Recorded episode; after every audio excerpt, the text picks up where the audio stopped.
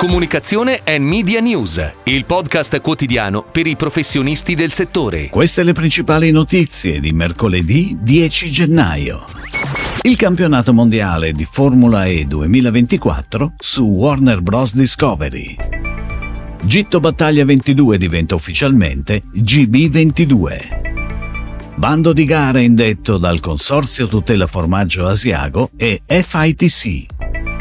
Private Collection Volume 1 Lorenzo Marini, domani alla My Own Gallery di Milano. Roadhouse ha confermato copia e incolla per lo sviluppo della strategia social e digital. Nuove nomine in BCW. Warner Bros. Discovery e il campionato mondiale di Formula E hanno annunciato ieri l'estensione della loro partnership.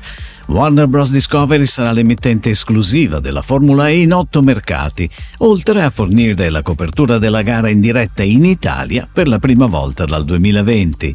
Ogni singolo round di questo mondiale 2024 sarà trasmesso sui canali del gruppo. Su Discovery Plus tutti gli eventi di ogni singolo Gran Premio, incluse prove libere, qualifiche e gara, mentre su Eurosport 1 o Eurosport 2, oltre che ovviamente su Discovery Plus, il Gran Premio premio con commento in italiano. Ed ora le breaking news in arrivo dalle agenzie a cura della redazione di Touchpoint Today. A partire da gennaio la sigla indipendente guidata da Vicky Gitto cambia nome e diventa ufficialmente GB22.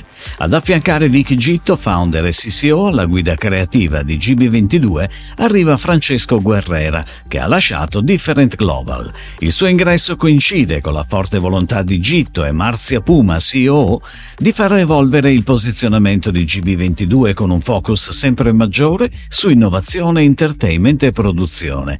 Come testimonia il rebranding che proietta l'agenzia verso un nuovo capitolo, anche in vista della definizione della nuova sede che sarà pronta a fine marzo e prevederà spazi aperti dedicati a set e incontri culturali.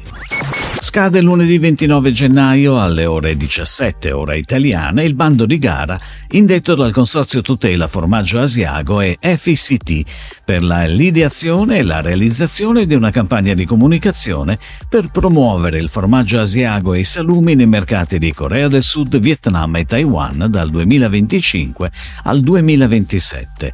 Gli organismi, agenzie o società interessate a partecipare alla procedura di selezione sono invitati invitati a richiedere i documenti di gara contattando gli indirizzi mail l.chilese.formaggioasiago.it oppure c.gerude.fict.fr. Domani, giovedì 11 gennaio alle 18, Cramum insieme a Verga 1947 e Borghesi Associati presenta Private Collection Volume 1 Lorenzo Marini alla Mayon Gallery dello Super Studio Più in via Tortona 27 a Milano. La mostra, dedicata al maestro della type art che durerà fino al 30 gennaio, è ideata e curata da Sabino Maria Frassà e offre un'opportunità unica per esplorare le opere dell'artista raccolte nel corso degli anni da un noto e lungimirante collezionista milanese che ha scelto di mantenere l'anonimato. Molti dei lavori non sono mai stati esposti al pubblico prima. Calavera, catena di ristoranti ispirati alla cucina messicana appartenente al gruppo Roadhouse, ha scelto nuovamente Copia e Incolla come partner per lo sviluppo della strategia social e digital del brand. Inoltre, l'agenzia di Mantova continuerà ad occuparsi dell'ideazione grafica di tutto il materiale in store, dai nuovi menu alle locandine, dagli allestimenti interni dei ristoranti ai materiali promozionali a supporto delle attività di vendita.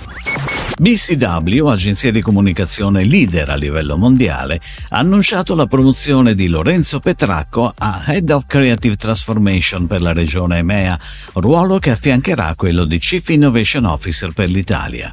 Roberto Peraboni è stato invece nominato nuovo Head of Digital Italia. Nel suo nuovo ruolo sarà responsabile della supervisione di tutti i progetti digitali per i clienti di BCW in Italia.